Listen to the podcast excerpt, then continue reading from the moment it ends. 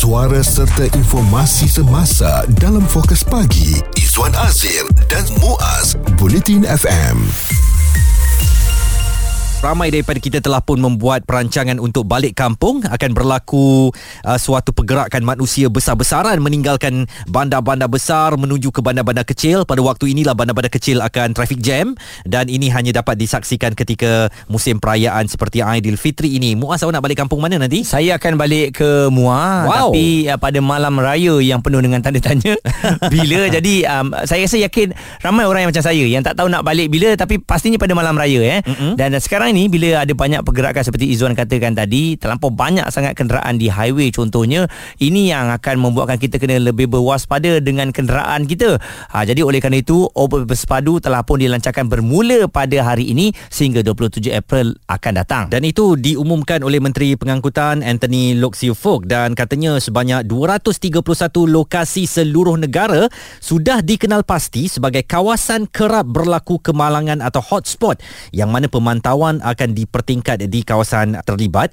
Katanya kalau kawasan dikenal pasti kerap berlaku kemalangan, biasanya pendekatan digunakan adalah menempatkan kereta peronda untuk mengadakan rondaan supaya dengan kehadiran pegawai penguat kuasa, pemandu akan lebih berhati-hati. Dan beliau juga berharap pengguna dapat mematuhi peraturan jalan raya, terutamanya di kawasan negeri Pahang dan Kelantan kerana menjadi laluan utama ke pantai timur serta di beberapa hotspot lain di Lebuh Raya Utara dan Selatan. Okey, dan kejap lagi kita akan terus bersama dengan anda untuk membawakan langkah-langkah keselamatan dan juga apa yang perlu anda lakukan apabila sedang memandu pulang ke kampung ni. Kita akan bawakan dari JPJ Wilayah Persekutuan Kuala Lumpur. Ada elok juga kalau kita ketahui nanti 7 kesalahan utama yang tidak boleh dikompaun, tetapi akan terus membawa anda masuk ke mahkamah. Ini semua perlu kita jelaskan kembali supaya anda akan pulang ke kampung dengan hati yang tenang dan gembira, bukannya membawa surat saman untuk hadir ke mahkamah.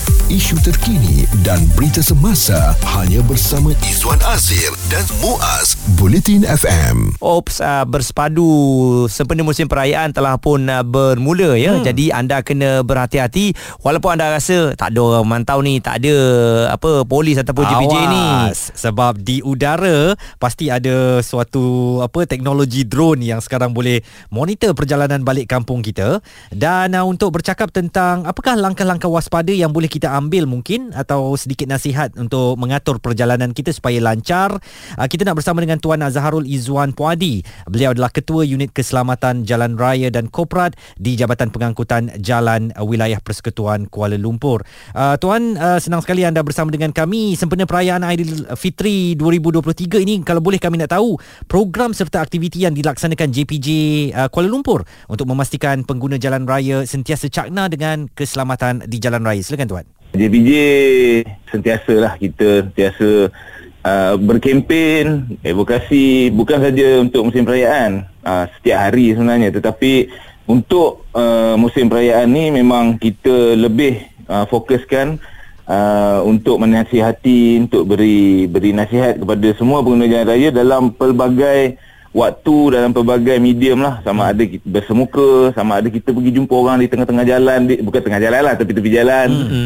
Kita tahan dan kita nasihatkan supaya untuk musim perayaan yang ini, bagi yang nak bergerak ke mana-mana destinasi, kena ingat bahawa keselamatan jalan raya ni bukan perkara yang main-main. Betul. Semua orang nak gembira, semua orang nak tak nak ada berduka lah di waktu musim perayaan ni. Jadi semua orang, terutamanya pengguna jalan raya yang kesana kemari tu, mesti ingat bahawa keselamatan jalan raya ni terlalu penting supaya kita dapat mengelakkan tragedi lah, mengelakkan tragedi. Sebabnya isu keselamatan jalan raya ni di Malaysia ni agak parah jugalah sebenarnya. Critical, sebab mati dalam setahun tu dah 6,000 lebih orang.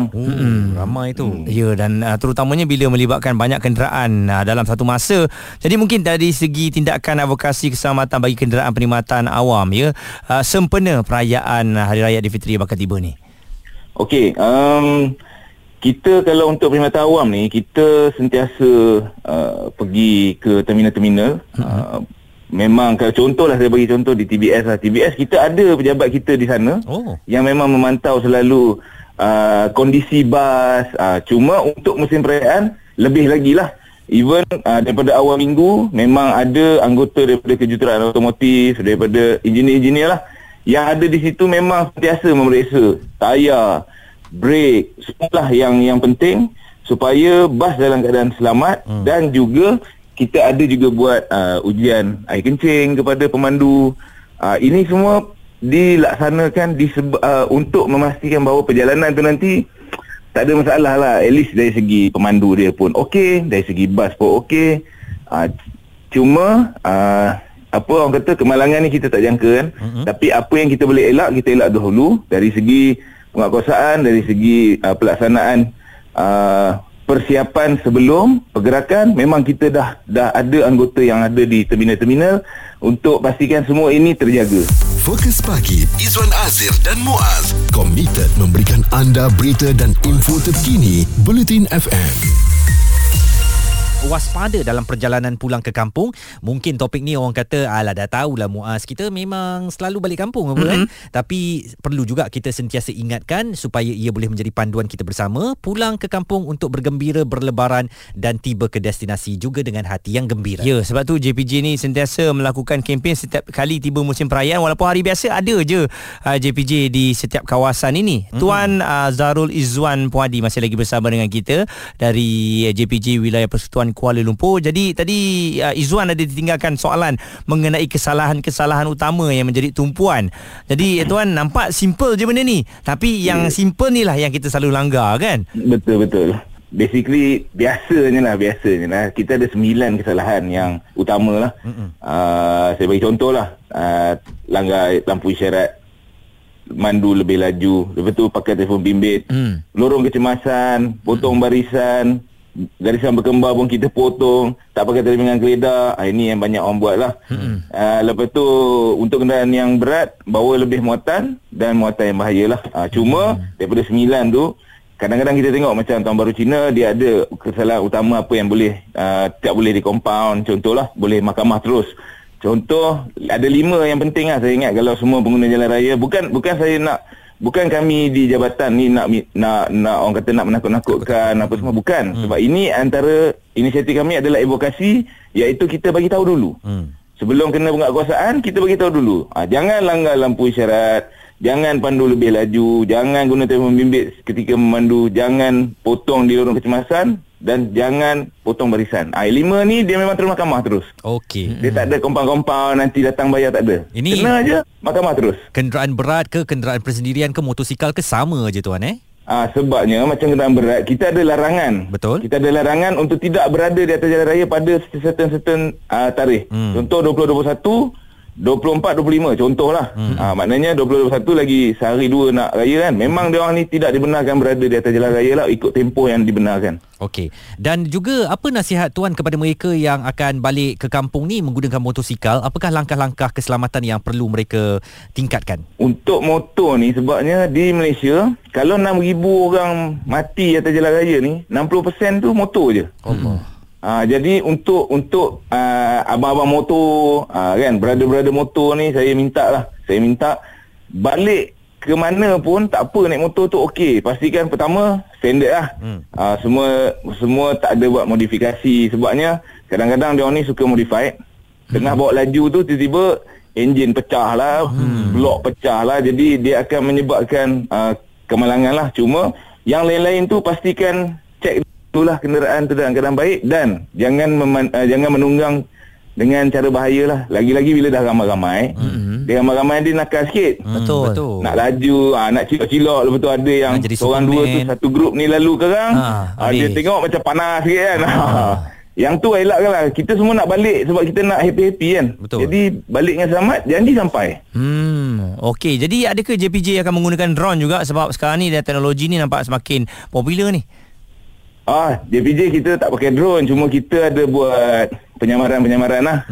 Terutama dalam bas ada je anggota tu. Betul yang kata tadi pakai baju raya tu, tengok macam lain orangnya ni. Dan dia akan tengok kesalahan pemandu. Contoh saya bagi bas, dia duduk area mana-mana dalam bas tu, dia akan tengok, dia akan rakam sampai destinasi. dia akan keluar saman lah. Itu dia. Dan kalau kata kita sedang memandu balik kampung, ditahan oleh kenderaan JPJ, mungkin orang kata tak perlu kot, jalan je lah, JPJ tak ada kuasa ni, polis tahan, lain cerita. Apa pembetulan kepada orang panggil fikiran macam tu, tuan? Okey, sebenarnya kalau ikutkan akta lah, akta pengangkutan jalan ni is governed by JPJ lah, iaitu bawah Kementerian Pengangkutan. Cuma untuk PDRM menggunakan akta yang sama. Okey. Dia menggunakan akta yang sama. Cuma untuk JPJ ni, sebab keanggotaan JPJ dia tak seramai yang ada seperti mana Polis Diraja Malaysia. That's why ramai nampak PDRM ada di atas jalan. Cuma JPJ ni dia satu je lah, bukan nak bagi takut, tapi JPJ ni dia jarang ada diskaun. Kalau kena tu, contoh saya bagi AAS, AAS mandatory 300, tak ada kurang-kurang. Walaupun anggota yang buat laju, anggota pun 300 je. Automatically Zap kena AAS 300. Tak ada kautim tak ada kautim. Dia memang sebab dia automatik kan. Bila kena AAS, sebabnya kita dah bagi tahu tiga papan tanda sebelum AAS tu, dah bagi tahu dah. Depan ada kamera. Tiga kali bagi tahu kan. Yelah, salah kira. Ingat baru 2 kali. Kali ketiga tak perasan. Tak perasan kan. Sedap sangat memandu kan. Tuan, nasihat tuan kepada semua pemandu secara amnya untuk memulakan perjalanan balik kampung kali ni? Seperti mana yang saya rasa dalam forum mana-mana pun, pesanan ni lebih kurang sama je. Cuma apa yang kami nak di Jabatan Pengangkutan Jalan ni, kita nak semua orang selamat berada di atas jalan raya. Sebab kadang-kadang kita ni boleh jadi punca orang lain yang bersedih. Betul. Kita selamat, orang tak selamat disebabkan kita. Jadi apa yang kami suka pesan adalah jaga diri sendiri supaya semua orang pun terjaga. Jadi untuk kami di Jabatan Pengangkutan Jalan, terutamanya ni, untuk warga Kuala Lumpur lah, sebab kita ni JPJ KL kan, kita nasihat pada apa orang kata, warga KL yang memang daripada pelusuk negeri lah yang nak balik ni. Hari ni pun saya tengok dah banyak jam, terutamanya ke Pantai Timur. So aspek pemanduan, mekanikal, fizikal kenderaan tu kena jaga dulu, kemudian kita jaga cara pemanduan kita. Then insyaAllah saya rasa perjalanan tu okey, supaya semua selamat sampai ke destinasi. Penjelasan daripada Tuan Azharul Izwan Puadi, Ketua Unit Keselamatan Jalan Raya dan Korporat Jabatan Pengangkutan Jalan Wilayah Persekutuan Kuala Lumpur. Jelas ya, benda yang kita terangkan setiap kali tiba musim perayaan. Sekarang ni jatuh kepada anda lah, sebab tanggungjawab tu ada kepada anda untuk nak bawa laju ataupun nak sentiasa berhati-hati di jalan raya. Baik, hati-hati memandu dan mudah-mudahan selamat sampai ke destinasi. Suara serta informasi semasa dalam Fokus Pagi Izwan Azir dan Muaz, Bulletin FM.